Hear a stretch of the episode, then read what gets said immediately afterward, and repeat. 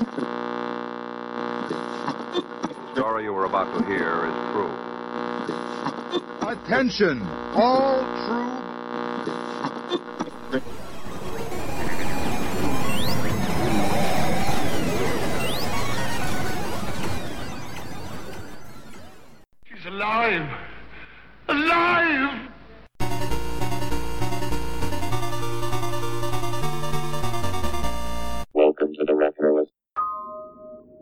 Consider myself lucky. I grew up in a town that had multiple movie theaters that I could walk to.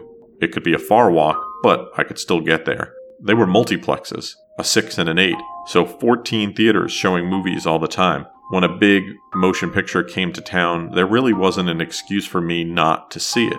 That's why it's so weird that in October of 1988, I did not see Alien Nation. I had a friend who saw it with his father, and they really liked it and would tell me about how wonderful it was. But October went into November, and I still hadn't seen it. I was a little sad when the film left our theaters because I really wanted to see it on the big screen. So I needed to find a way to go see this movie in a theater that was a couple of towns over. It was a smaller theater, often showed films that were a little older. Sometimes I could count on my sisters to take me, but they were busy with life, and it wasn't always easy to get them to sit with me in a theater for a movie they didn't want to see. And dropping me off was even more trouble for them because they'd have to go and then come back.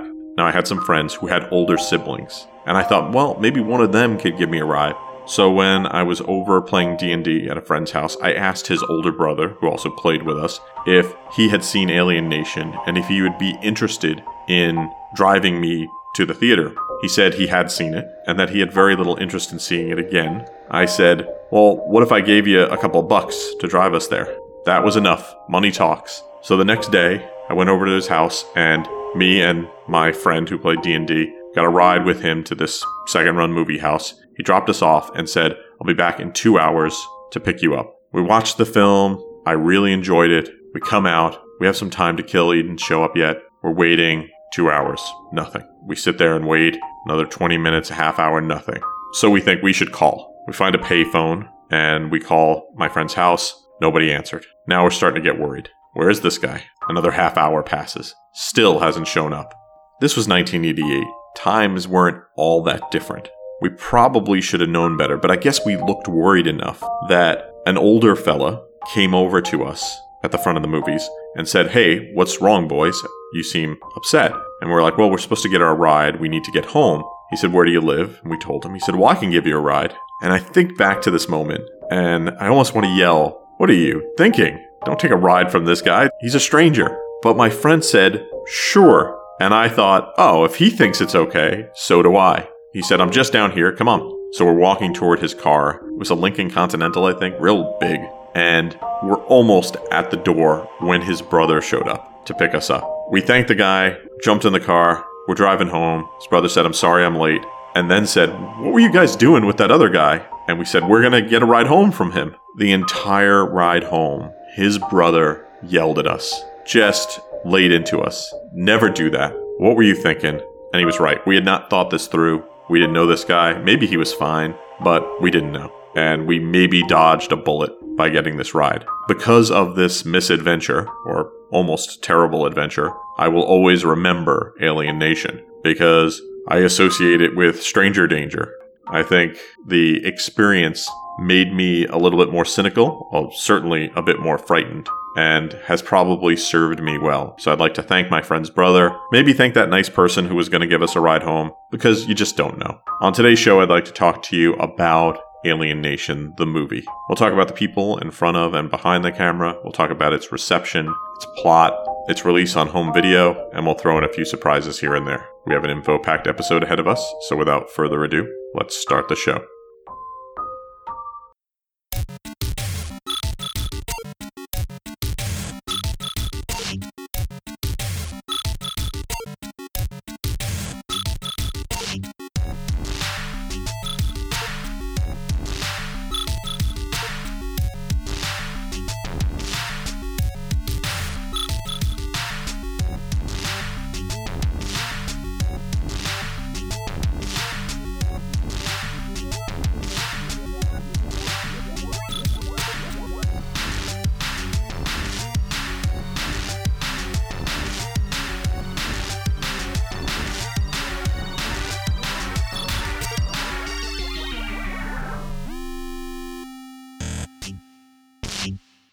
Alien Nation is a science fiction film released in 1988. It was written by Rockne S. O'Bannon and directed by Graham Baker. It stars James Caan, Mandy Patinkin, and Terence Stamp. It would spawn a TV show and TV movies and was pretty well received at the time. But let's start by talking about the plot. I have the home video version of this, trying to get people to enjoy physical media more. So let's read what the plot says on this CBS Fox video release. It's got James Caan on the back, looking at the barcode, it seems, and it has the headline They have come to Earth to live among us, but there's something about them we don't know. Be prepared. Drugs, violence, crime. The headlines of the near future are a lot like today's, with one big difference. In LA alone, there are 300,000 humanoid extraterrestrials, newcomers, or less politely, slags, refugees from a disabled slave ship. They've stayed to live and work among us to try to fit in, but there's something about them we don't know. James Caan is Sykes, a veteran police detective out to avenge the death of his partner who was killed in a shootout with a gang of newcomers. Mandy Patinkin is Sam Francisco, Sykes' new partner and the force's first newcomer plainclothesman. Together, they uncover a trail of murder leading to the most terrifying drug epidemic ever to hit planet Earth. A mixture of police action, science fiction, and imaginative humor, Alien Nation is, as People magazine put it, pulse pounding fun. 90 minutes color, 1988. Rated R. So, it's a nice looking box for a good movie. I don't want to go too much more into the plot. Part of the joy of seeing this film is not knowing exactly what you're about to see. And it's the little quirks of the film, the interactions with the newcomers and them adjusting to humans and humans adjusting to them that makes the film a lot of fun. So the biggest star in the film at this point was James Caan, who played Matthew Sykes. James Edmund Caan passed away in 2022, was an actor probably best known for playing Sonny Corleone in The Godfather in 1972. That would earn him a Academy Award and Golden Globe nomination. He would reprise the role in The Godfather 2, but he worked on lots of other films like Misery, Thief, Honeymoon in Vegas, Eraser, Rollerball, Elf, lots of great films. If you want a good cry that has James Caan in it, he played Brian Piccolo in Brian's Song, the 1971 television movie. He would receive a Primetime Emmy Award for that one, and he earned it. He would take a break from acting in the 80s, and one of the earlier films he did when he came back was Alien Nation after Gardens of Stone. He would follow it up with probably the more well known Misery in 1990. In a 2013 interview, he was asked about the movie, and he seemed surprised. He said, Why would you bring that up? Then he thought about it and said, Yeah, well, I don't know. I don't have too many. I mean, I loved Mandy Patinkin. Mandy was a riot, but I don't know. It was a lot of silly stuff creatively. And we had this English director who I wasn't really that fond of. I mean, nice guy, but it was just one of those things where, you know, you don't quit, you get through it. It certainly wasn't one of, I would write it down as one of my favorite movies, but it was pretty popular. It's maybe the most James Caan answers I've ever heard. Mandy Patinkin would play Sam Francisco, who would also be called George in the film because the James Caan character just could not take calling him Sam Francisco. Mandy Patinkin was born in 1952. He's a actor, singer, very well known for his work in musical theater, but he's done film and television, multi-award winner and nominee. Started working on the stage in the 70s. Then he would start getting roles in TV and film. On TV, he was on Homeland and Chicago Hope. In movies, he was in things like The Princess Bride, Yentl, Dick Tracy, Ragtime, and of course, the wonderful Alien Nation. Terence Stamp is the third big actor in this film, playing the villain, William Harcourt. Terence Henry Stamp, born in 1938. He has won and been nominated for multiple awards. The Guardian called him the master of brooding silence. And it is true, he's really good at playing villains. If you've seen the Superman motion pictures, you are probably aware that the best villain in all of them was General Zod in the original run, and that was Terence Stamp playing the role so perfectly. While he's not physically imposing, his attitude and arrogance is just amazing. And he continues to work in films. While those are the big roles in the film, there is a much bigger cast. You had Leslie Bevis as Cassandra, Kevin Major Howard as Rudyard Kipling, George Jenesky as Quint, Frank McCarthy as Captain Robert Warner, and many more. Look around you on the streets of America and prepare yourself for a whole new world. Get the ass, look. Well, your mother mate's out of season. Their numbers are growing. Welcome back, Ozzie and Harriet. And they're here to stay. Alien Nation, rated R. Now playing at theaters everywhere. The movie was written by Rockne S. O'Bannon. Each week, 20th Century Fox would get a bunch of films, and one of them that producer Gale Ann Hurd got in 1988 was this one by O'Bannon. It had been submitted to other film studios. Hurd and development director Ellen Collett really liked the script and wanted to do this film. They liked the science fiction part of it, but they really liked how it was taking very modern issues and problems and using the aliens as stand ins. They would secure funding from Fox and began casting and began looking for creatives to work on the film. And it would require quite a lot of creatives because not only do you have to shoot like a normal film, but you have to represent an entire alien society, an alien nation, if you will. Rockne S. O'Bannon is a writer and producer he is known mostly for his work in science fiction, working on things like seaQuest, Farscape, Defiance, and Alien Nation. He made his writing debut back in the early 80s, working on Amazing Stories and CBS's The Twilight Zone, 1985. But the thing that brought him to a different level was Alien Nation in 1988. Then he would have a much longer running show, the original series seaQuest DSV in 1993, which not a lot of people talk about nowadays. Then he would work on Farscape on the Sci Fi Channel. Since then, he has continued to work as both a writer and as a producer, working on things like Warehouse 13, Revolution, V, and Evil. Multiple award winner and overall a very creative person. I was really sad when the Twilight Zone 1985 got canceled. I thought it was a great show and really enjoyed it. But I guess if they hadn't canceled it, probably O'Bannon would not have worked on Alien Nation. So, not a bad trade off. The film was directed by English film director Graham Baker. You know he's English because James Caan said he was English. He worked on a bunch of Hollywood features in the 80s and 90s, but probably his biggest one was Alien Nation in 88. On the small screen, he was known for directing television commercials, most notably the Joe Isuzu commercials of the 80s. If you're not familiar, let's listen to one of those. Hi, want to save $2 million? It's easy. Just buy 1,000 Isuzu Troopers at 13.5 million, and generous factory cash can help you save $2 million. Of course, you could buy just one and save up to 2,000, but remember, the more you buy, the more you could save. So think big. Buy a million Troopers and save $2 billion.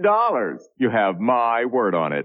Now, Isuzu's sale into the 90s factory cash could save you up to $2,000 on a Trooper. The film looks great, so I'm going to talk to you about the cinematographer. I also like the story of the cinematographer and how he was hired. It's Adam Greenberg. He's a retired now cinematographer, worked on films with James Cameron, Arnold Schwarzenegger, Kathryn Bigelow, Ivan Reitman. Would get nominated for an Academy Award for Best Cinematography for Terminator 2 Judgment Day. He would be contacted by the studio while in Israel to work on the production. And this surprised him. He said, was vacationing on the Dead Sea in a kibbutz. It was 125 degrees, and I got a call from Gale. That was the last thing to expect there. He wanted to do the film with a documentary style technique, but because of the makeup, they had to do special lighting. They also wanted to film a lot at night. So they did some testing, and he learned quickly that because the aliens and their makeup were so different than humans and they might look proportionally the same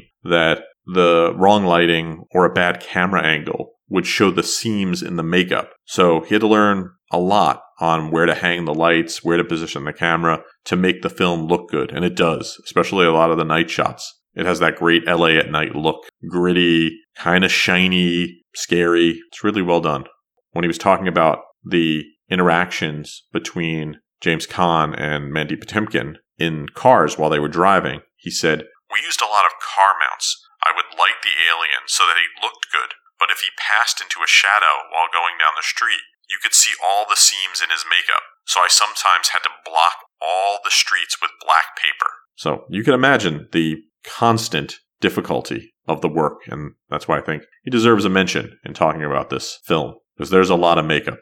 And that makes the film sort of a throwback, because there's quite a lot of extras in the film. The newcomers have their own neighborhoods that they're put into. There are clubs where there's lots of them. So you can imagine just the, I would almost say chaos. You'd have human actors and then people playing newcomers in all of these scenes, and they all had to look good and not be distracting. And they would really flesh out the newcomers. They would have to come out not just with the spoken language, but the written language, which they would use to put graffiti on the walls. And they decided on a very flowing language that looked like a heartbeat graph. While it might look like a simple idea when you see it up on the screen or even hear about it, it's quite a leap to make. And it takes smart people working on the film for a while to figure that out. The original name for the film was going to be Future Tense. According to what I read online, an earlier draft of the film was written by James Cameron in 87, but his name was taken off of it and he's not credited in the film.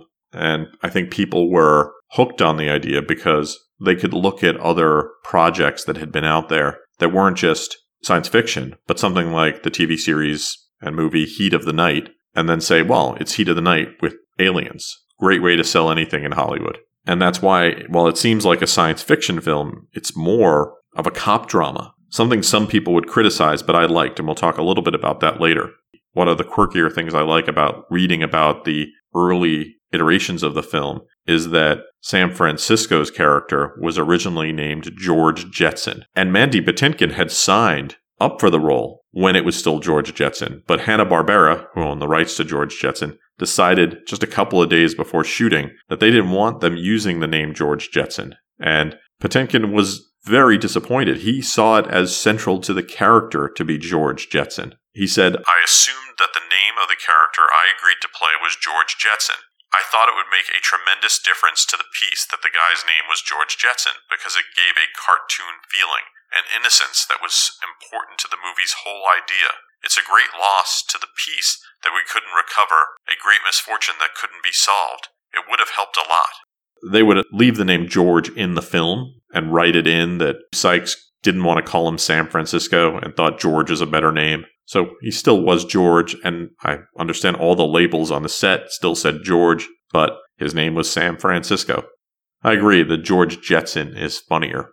And now that I've said this, I should probably tell you the reason the characters' names are things like Sam Francisco or George Jetson and many other jokey names is that when the aliens came down, the immigration officers just started making up names for them. And so they were picking names from pop culture and throwing them on them.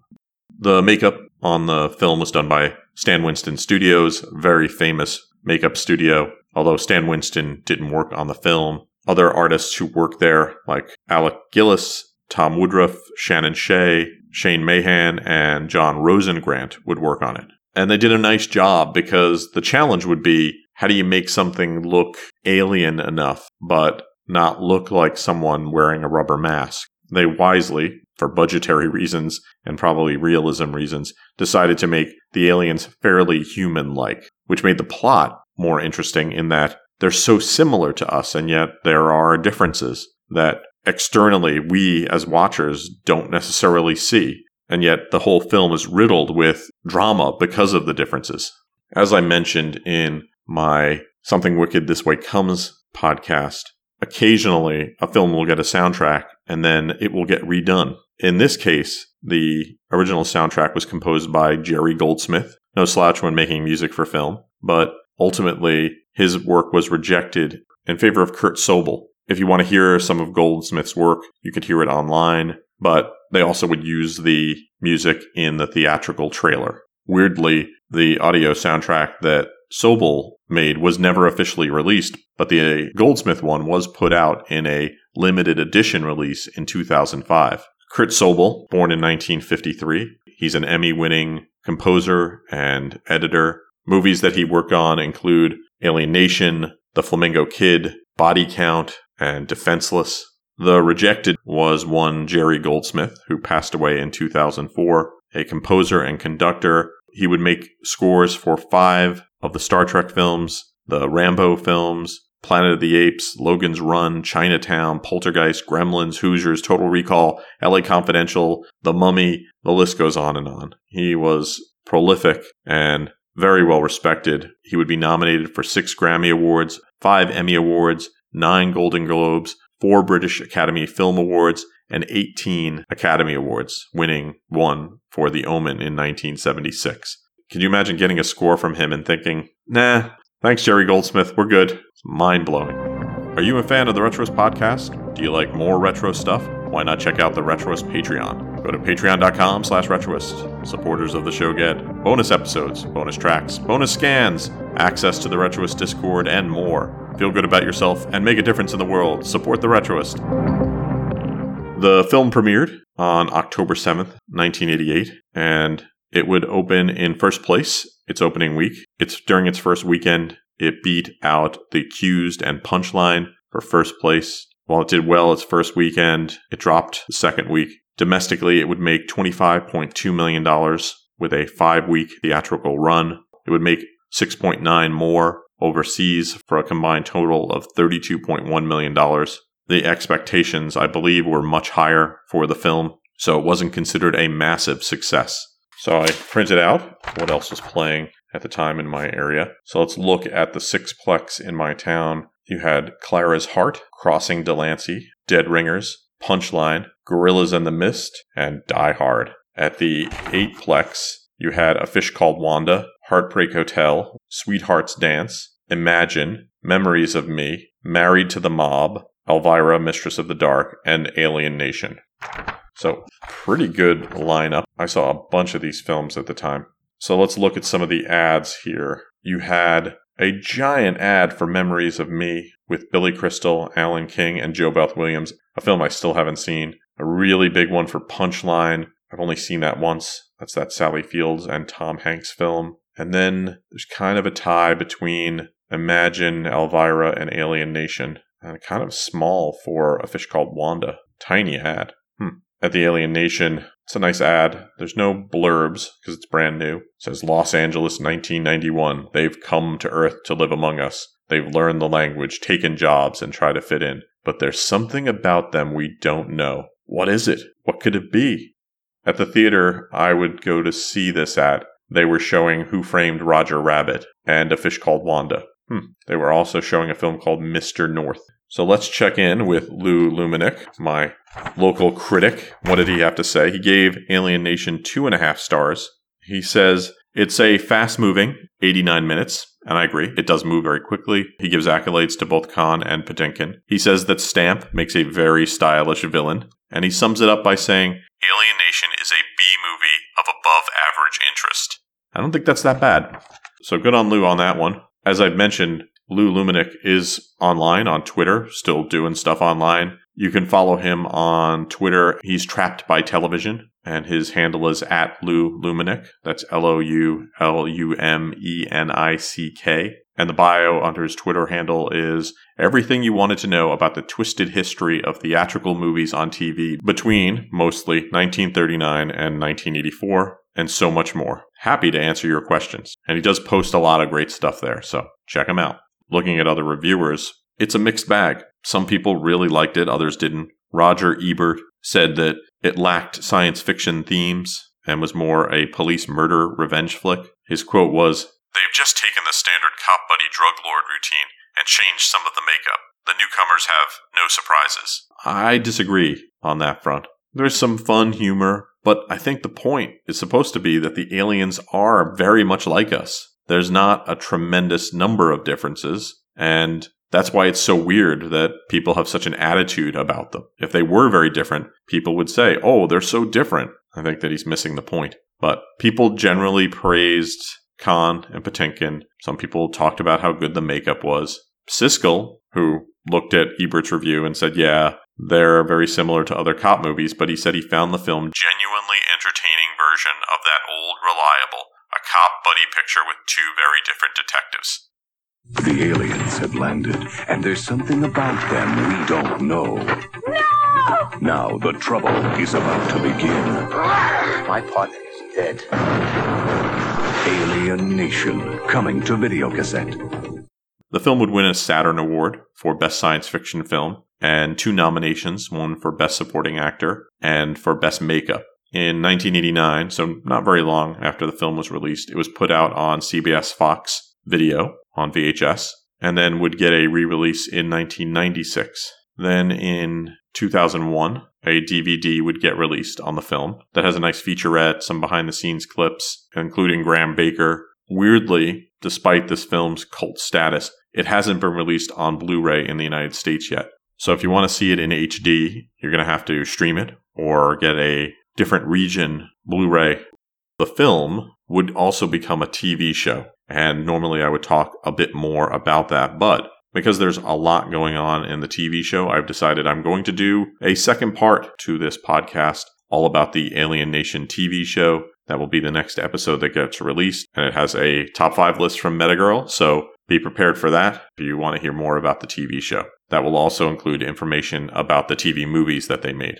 They did do some merchandise for the film, including a novelization by Alan Dean Foster that was released in 1989, which was an adaptation of the film. There would be a series of books that would be more of a takeoff from the TV show. Alan Dean Foster, if you're a fan of novelizations, you'll know he is no lightweight in that genre. Born in 1946, he has written several book series, over 20 novels, and many, many novelizations of films, especially ones of the big sci fi worlds. He's done Alien, Star Wars, Star Trek, Transformers, The Terminators, Clash of the Titans, The Thing, The Black Hole, Krull, and many more. Back in the 80s, I would always be looking for Alan Dean Foster's name, and I picked up a lot of these novelizations. They're fun to read and often have details that aren't in the movie. If you are into novelizations, there's been a sort of renaissance in discussing them and a few podcasts out there. So just search for novelization podcasts if you're interested in that genre. It's worth checking out.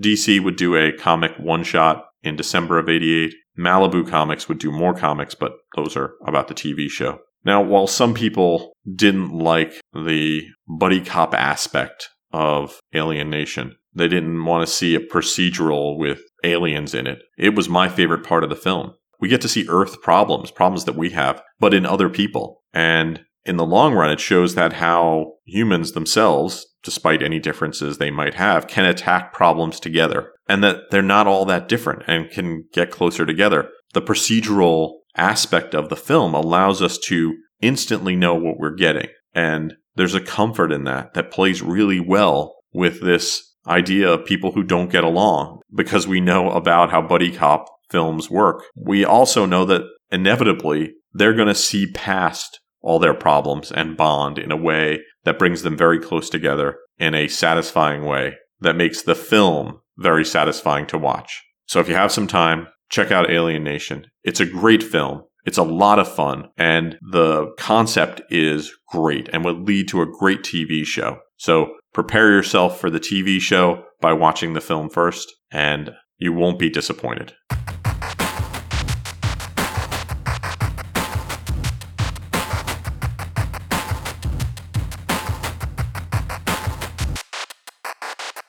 Thanks for listening to the show. For more retro fun, you can drop by the website at retroist.com. If you want to follow me online, I'm at Twitter and now Mastodon. Trying that out. I'm at twitter.com slash retroist and retroist at mastodon.social. Thanks to Peachy for all the music you hear on the show. If you like what you hear, you should follow Peachy on Twitter and Twitch. He's at Peachy Pixel 8. That's the word Peachy, the word pixel, and the number 8. Thanks to everybody who's been supporting the show. If you'd like to support the show, you can do so by dropping by patreon.com slash retroist. For just a few bucks a month, you support the show, and I really appreciate it. Thanks for listening to the show, and I hope you have a great weekend.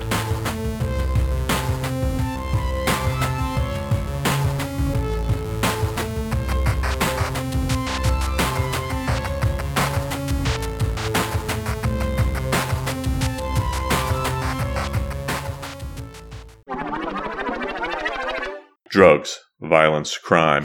Whoops, that is how sleeves on videotapes work. Drugs. this has been a Retroist production. Goodbye.